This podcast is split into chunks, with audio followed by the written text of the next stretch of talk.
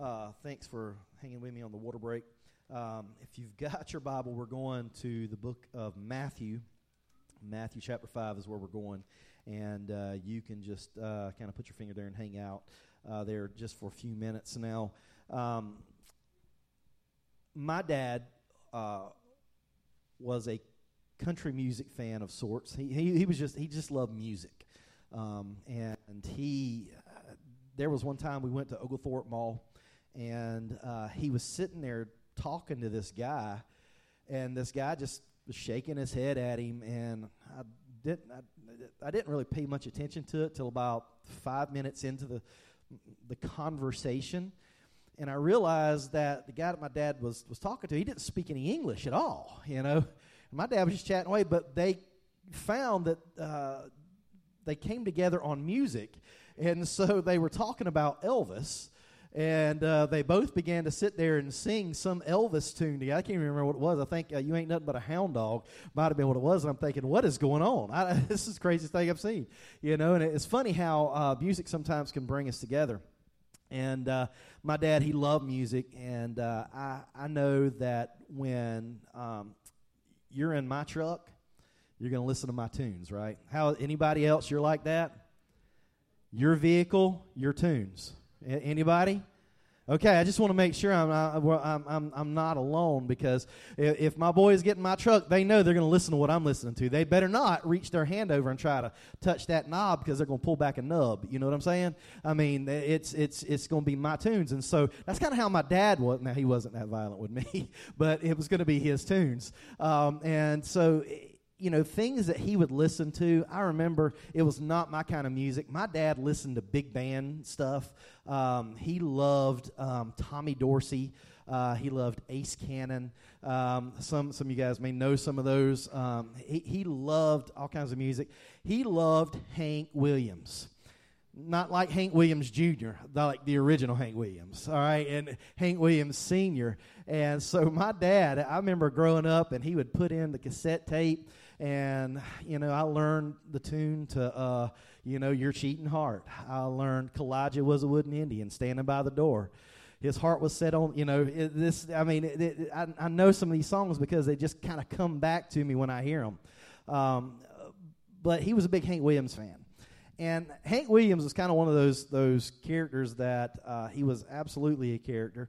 Um, he had a life that um, was just marked by super uber talent, um, but also tragedy. And so I want to talk to you just for a few minutes, uh, just a little bit about his life. So Hank Williams married this girl named Audrey Sheppard uh, in the in the late 40s, and um, they were both. Um, musical in their own right. They uh, she was uh, just a, a, singer and a performer, and so they they married up, and it just seemed like a great partnership. Um, and so they were they were talented, and they would travel together and sing together. But their marriage was so rocky the entire time that they were married. Um, it was plagued by infidelity. Uh, it was plagued by substance abuse that um, uh, Hank Williams uh, suffered from spina bif- bifida, and so um, he turned to alcohol to uh, help alleviate the pain. Uh, also got hooked on uh, all kinds of drugs, uh, tr- trying to alleviate the pain, and so he abused all kinds of drugs and, and alcohol. And it just got to the point um, that Audrey, you know, basically told him in 1952. She says, "I'm not doing this anymore. Don't come home." And uh, and so basically she kicked him out. And in 1953, uh, he got hooked up with another girl. Uh, they got married. Uh, she was divorced from another guy, and the divorce wasn't quite final yet. And so, but they went ahead and got married, and it's just a mess. And while he was with her, he was riding in the car one day with her, and he said, "I want you to write down the lyrics to this this song." And he he had her write down the lyrics to "Your Cheating Heart." And he wrote that about his first wife, Audrey. Uh, and if you go read that those lyrics, it's just it's heartbreaking. You know, it's it's it's a very sad song, um, but uh, it became a number one hit for him. Sadly, it did not become a number one hit until after he died because he he died just a little while after he wrote the song in 1953, and it became a number one hit. And, and you see lives that are marked with so much potential and so much promise, and then there's so much tragedy and so much that is taken uh, from, from people. Uh, about 12 years later, there was a group called the Rolling Stones. Anybody remember the Rolling Stones? You know, was Mick Jagger like 176 now? I don't know. You know, he's still wearing skinny jeans, uh, right? And uh, you know, uh, the Rolling Stones. About 12 years later, uh, there was a song uh, that they wrote, and it was called "Satisfaction." And this song became a number one hit. And "Satisfaction" was basically a rant against consumerism and uh, it was a, a rant that things in life can leave you still wanting. That although you may fill your life with a bunch of stuff, it won't fill you up. And so the, the whole thing is, I can't get no satisfaction. And, and so I asked the question, you know, uh, so what does satisfy? What does satisfy? And I, I, think Jesus has an answer to that. And that brings us to where we're going for the next few weeks because the next few weeks we're going to look at a series of messages uh, called Jesus' Greatest Hits. Right? Jesus' greatest hits. And so, and so, what is Jesus' greatest hits? Jesus' greatest hits, we're going to go through the Sermon on the Mount. And maybe you've heard about the Sermon on the Mount. The Sermon on the Mount is, um, in most just about all scholars believe that this is not one sermon. It was is not just a, like he sat down and he went through all this this sermon in in one sitting. They actually believe that the Sermon on the Mount is basically like the highlight points that Matthew uh, included in his gospel. Uh, that as he heard him and, and walked with him and heard Jesus teach on these things, that these were some of the highlights of his teaching. And so this is included in uh, this this this group of uh, in the sermon called uh, the Sermon on the Mount, which goes from chapter 5 through chapter 7 in Matthew. And so I want us to look at that over the next few weeks, and I want us to start right at the get go today because I think we can answer some of this. Uh, what what we were asking just a minute ago, what does satisfy? And I think Jesus gets to that. And so let's go ahead and read here in Matthew chapter 5, beginning in verse 1. And it says, Seeing the crowds, he went up on the mountain. Now, this, I want you to go ahead and kind of get this picture because a lot of Jesus' life is actually a recapitulation of things that you have seen already in the Old Testament. And so, if you think back in the Old Testament, who else went up on a mountain and began to teach? Right? Maybe you should start thinking thoughts of Moses. And this is exactly what Jesus wanted these people to see that there's this recapitulation of this, um, the, almost like the new Moses.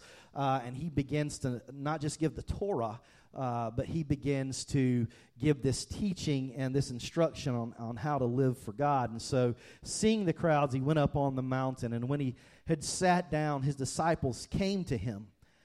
And he opened his mouth and taught them, saying, Blessed are the poor in spirit, for theirs is the kingdom of heaven. Blessed are those who mourn, for they shall be comforted. Blessed are the meek, for they shall inherit the earth.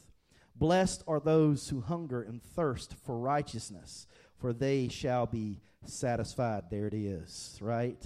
I can't get no satisfaction. He just didn't read Matthew uh, 5 6. Blessed are those who hunger and thirst for righteousness, for they shall be satisfied. Blessed are the merciful, for they shall receive mercy. Blessed are the pure in heart, for they shall see God. Blessed are the peacemakers, for they shall be called the sons of God. Blessed are those who persecute who are persecuted for righteousness' sake, for theirs is the kingdom of heaven. And blessed are you when others revile you and persecute you and utter all kinds of evil against you falsely on my account. Rejoice and be glad, for your reward is great in heaven. Or for so they persecuted the prophets who were before you. Now, I don't know if you read that and you're saying, yeah, Jesus, that doesn't sound like a lot of great stuff to get excited about, right? It seems like he's saying all these things and these words don't match up. Blessed are you when you mourn. Anybody, have you ever been crying and just thought, oh, I'm just so blessed? You know, but not in a good way. It's like, I just stumped my toe, you know, and you're trying to make yourself think good thoughts, you know. Maybe, maybe you've had something bad happen and it's all just, just brought you to tears or almost brought you to tears, and you're just you, you just don't sit there and think, man, I'm just blessed. You're thinking, well, this stinks. Life does not good right now. I don't like where I'm at. And so, Jesus, how does this stuff match up?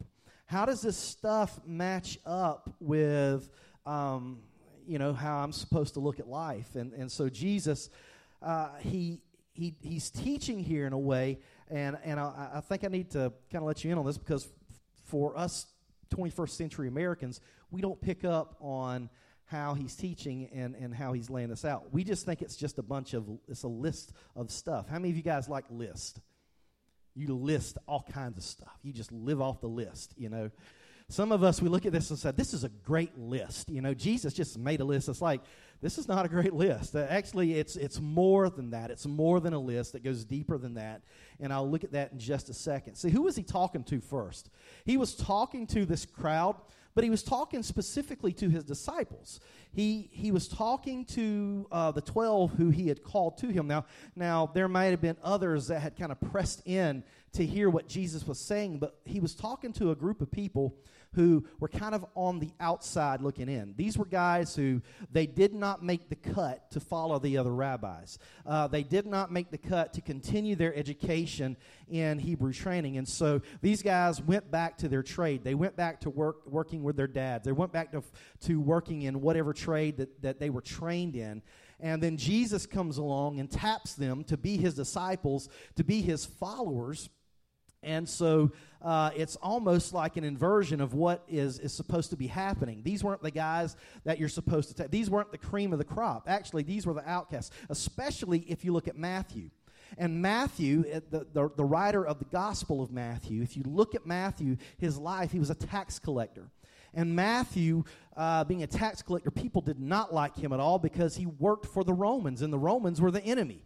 And so it was like the Romans were the power. We don't fight the power, right? We don't like the Romans. We're against the Romans, and you're working for the Romans. So we don't like you. And basically, if someone were to do that, their family would cut them off.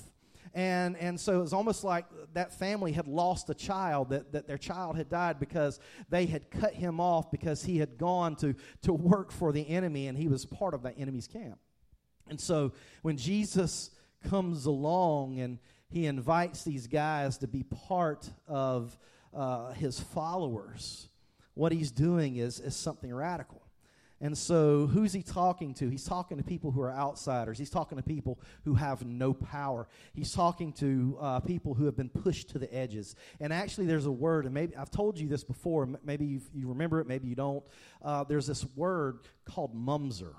All right, mumser. That's a crazy word, right? Anybody ever heard of a mumser? All right, so if a mumser is, and, and actually it's, it's, it's, it's not a great term. Uh, in, in English, the English translation, translation, I would have to cuss to say it. So I'm going to say the Hebrew. Uh, the Hebrew is a mumser. A mumser would be someone who is a child of an illicit relationship, right? And so it's not legit. They're not legit uh, family, and and so they would be pushed to the to the edges. And so all these people that Jesus were pulled pulled around him were people who basically fell into that category, whether they were a child of an illicit relationship or they were uh, working for the Romans in, in some way, or they were just pushed out. They were the outcast. Jesus was talking to the mumsers. And so Jesus' message to the mumsers, he begins to tell them, he, he begins to give them this, this kind of this poetic thing of blessed are this and blessed are you doing this. And really, this word blessed is probably better uh, translated more happy or even lucky. Hey man, you're lucky if this happens to you. You are, ha- you need to be happy if this, this is where you're at. And you're like, how do you make all this match up? And so, when you begin to read this list, you'll see that it takes on a certain, um, a certain form. You can actually break it up into two sections. You can break it up into two sections, and uh, there's a, a, a, writer, her name is Rachel Thompson, and this is what she said about it. Rachel Thompson says, I nicknamed the first four blessings in Matthew 5 the negative Beatitudes. They all bless a particular state of lack. And if you, if you realize that when you read the first four, they bless a state of lacking or a state of, of being in need. The last four are very different. Each one blesses a virtue. And so if you see there's these two halves, um, and, and you could kind of break it down. And, and I, I, Pastor Adam, I think I, I, gave, I gave you a chart there uh, that it is broke down into a thing called a chiasm. Do you have that? There you go. And so anybody ever heard this word chiasm?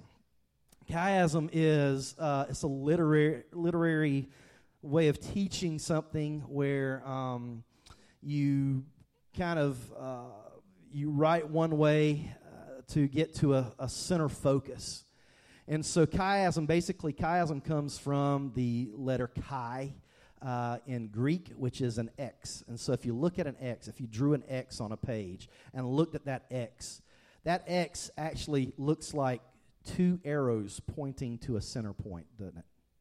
Whether you look at it from going up or down or side to side, it actually looks like two arrows pointing to a center point. So a chiasm, and you'll find this in Scripture, in the New Testament and, and, and really in the Old Testament as well. A chiasm is a way that they would teach you something and say, listen, I'm going to say something in a poetic way, but there's a center point in what I'm saying that you need to get.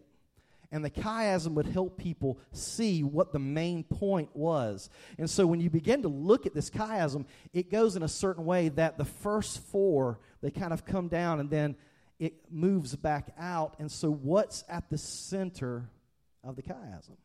If you look at what's at the center of the chiasm, you have to go and read verse 6 because they all lead down to this and where Jesus says, Blessed are those who hunger and thirst for righteousness, for they shall be satisfied. See, when we think of that word righteousness, when we think of this word um, righteousness, there's this idea of rights in that, right? Anybody, you want your rights? Okay. We could come in here and just take, let's just take all your rights away today. How would that make anybody happy? No, okay, all right. Especially as Americans, we love our rights, don't we? Right, right. We even have a thing called the Bill of. There we go. All right, there we go. So it's a big thing for us. Rights is a big thing. And so when we think of this idea of righteousness, it should call to mind this idea of uh, being in a right standing or, or things being in a right way. And so when our rights are pushed upon or put upon or, or maybe uh, pulled at or threatened, we don't like that. You know, if, if we go someplace and, and uh, you know, we order something and it doesn't come out the way we want to, you need to send that back and bring it to me because it's my right as a customer to have it the right way, right? Right. Because the customer is always right. See, the thing about it is this I think we see it a little bit different.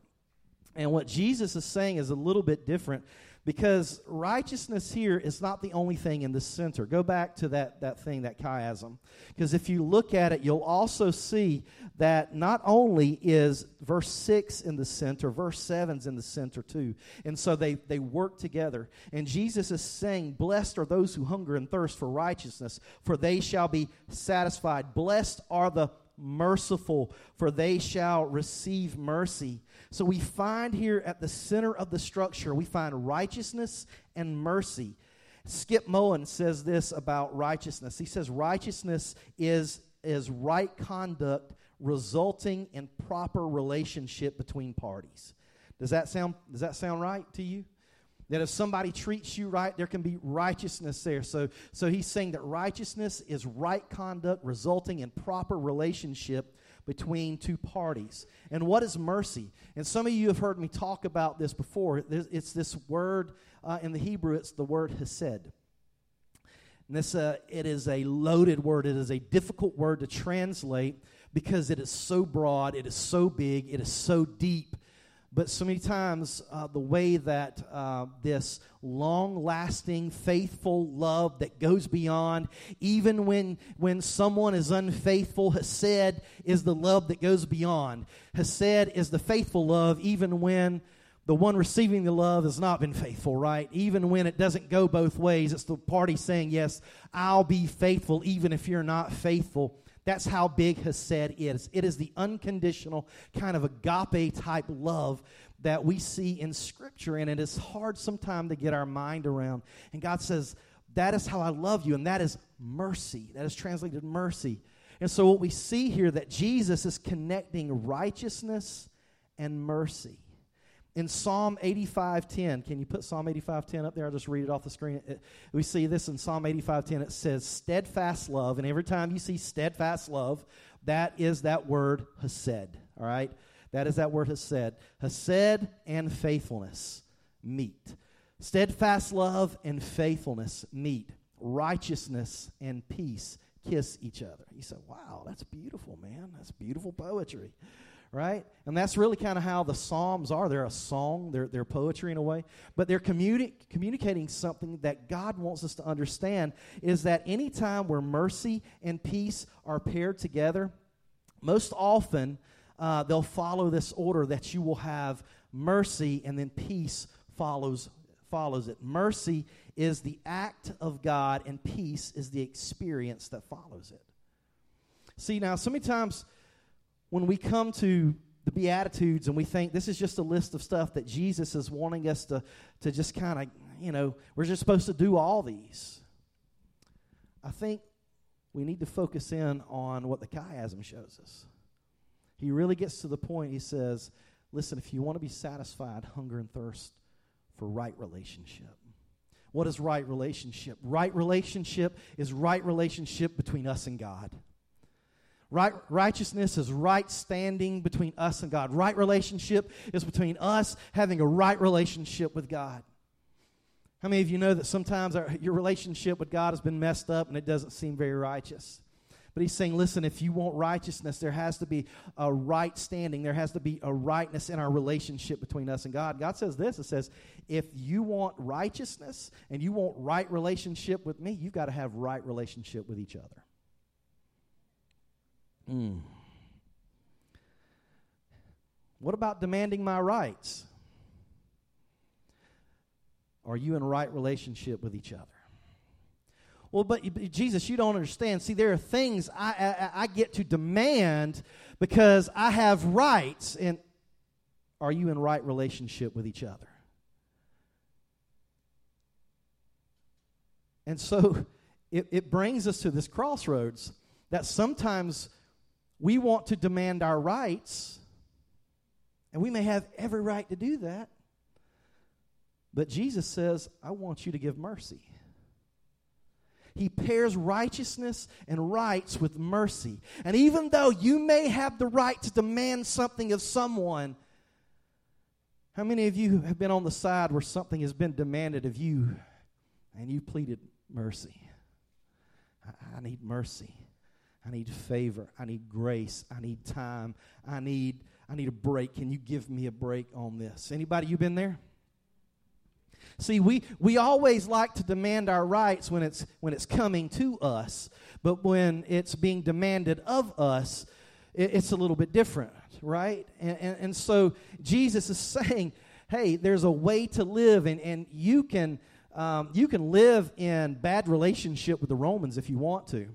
He's like, you can go and be a thorn in the side of the Romans if you want to, but you're not going to find satisfaction that way. But you're not going to find life that way. He says, if you learn to live in relationship with your Father in heaven, and even with those, hear me out, even with those oppressive Romans, he says, you will find satisfaction. Because it's not about the things that we have in life right? It's not about things we have. The greatest things in life aren't things at all, it's relationship. The greatest things in life aren't things at all. See, and, and the Rolling Stones found that out. Hank Williams and, and his first wife, Audrey, they found that out. It wasn't even about the things that they had. They, they didn't find any satisfaction because their relationships were messed up. And so many of us, when our relationships are messed up, whether it is between each other, between God, or most of the time when, when one's messed up, the other's messed up, that we don't find satisfaction, that we find it difficult. And Jesus is saying, listen, I'm trying to give you a new ethic to live by. I'm trying to give you a new way to look at this because I want life for you. Do you believe that Jesus wants life for you? See, I believe that. I believe that Jesus wants life for me. Because he told us in John 10 10, he says, uh, The thief comes to steal, kill, and destroy. He says, But I have come. I've come that you might have life and have it more abundantly, have it overflowing. That's the kind of life that I want for you. But see, we go about life trying to grab the bull by the horns, right? Carpe diem, right? Seize the day, right? We're trying to get it and wrestle it down and, and put it in a headlock, and most of the time, life gets us in a headlock. And then we're trying to tap out, right? We're asking for mercy, and it's not letting up. And Jesus says this there's a different way to live. You don't have to go around just demanding everything. You don't have to go around and being in wrong relationship with, with people and with God. Because your Father in heaven says that if you want right relationship with Him, you got to be in right relationship with everyone else. That's the way that goes. Jesus said it this way. He says, He said this. He says, um, they asked him, they said, What's the greatest commandment? He says, Love the Lord your God with all your heart, soul, mind, and strength. He says, The second is as the first love your neighbor as yourself. He says, If you do this, all the law, all the Torah, all the teaching, all the law and the prophets, all this book right here, everything that, that, that you're living by, all that hangs on that. If I am loving God like I should and I'm loving people like I should, that is the summation of this. And so this is it, guys. How are you treating people when you're out and about? Do you get frustrated? I get frustrated. You know, especially right now. There's there there you know things maybe you're having to wait longer. Maybe maybe you know you're not able to get stuff. And we get frustrated because we like our conveniences. And man, man when our conveniences are taken away whoo, we can the dander gets gets up right? Our the, the, the, our feathers get ruffled. And so i like convenience. But what i want more than that is to be in right relationship with jesus. And he says listen you got to treat everybody in a way that is called for mercy. There's a way to live, and when we look at the Beatitudes, go right for the heart of it. He says, I'm calling you to live in righteousness and to live, live in mercy. I'm going to ask somebody to come play. So, the greatest things in life aren't things at all, it's relationship. It's relationship with our Father, that's the relationship that we have with each other. It's the relationship that we, we get called into and invited into with our Father, and it's the relationship that we get to have with one another. And relationships sometimes can be the most difficult things because it seems like the people who are closest to us sometimes hurt us the deepest. Come on. Sometimes it seems like the, the relationships that, that are closest to us are the ones that just, man, they hurt the most. And Jesus says, listen, it's not about all these other things that you're going to get in life. It's about the mercy that we give each other because you want mercy. I'm going to ask you to give mercy. You've received mercy from the Father. Give that same mercy away. And so when we come today and we look at the Beatitudes and, and we just kind of look at the heart of what Jesus is teaching, and He calls us to righteousness, a right relationship. And He calls us to mercy. What does that look like in your daily life? What does that look like for you? I'm not asking you to, to analyze anybody else. I'm asking you to analyze you when it comes to right relationship for you. What does that look like? when it comes to, to you giving mercy, what does that look like? But Pastor Ryan, Pastor Ryan, you don't know what they did. No, no, no. Jesus wasn't asking everybody what the Romans did. He already knew. He already knew what the Romans did, right? He is giving a new way and saying, listen, if you live in a way where you're just always pushing back and always pushing back and always pushing back, He's like, you're not going to inherit the land. If you look at that, it, it, that's, that's, that's one of them. It says part of that is that, that is you're going to inherit the earth. The meek shall inherit the earth. Basically, what is that? We think of the earth as the globe. If you look at that statement, he was saying, listen, if you're humble, you'll gain your land. You'll gain back the land, the Israel, the promise that was given to you. You know what happened a few years later? All that was taken away again. It's because we, not just as Israel, but we as a people, as humans, sometimes we find it difficult to live humbly, to live in humility, to live in right relationship and to give mercy. So, what would that look like if we actually began to live out what Jesus called us to? What would that look, look like for you? Heads bowed this morning. Lead us in this, and I want to come back and pray for you in just a second.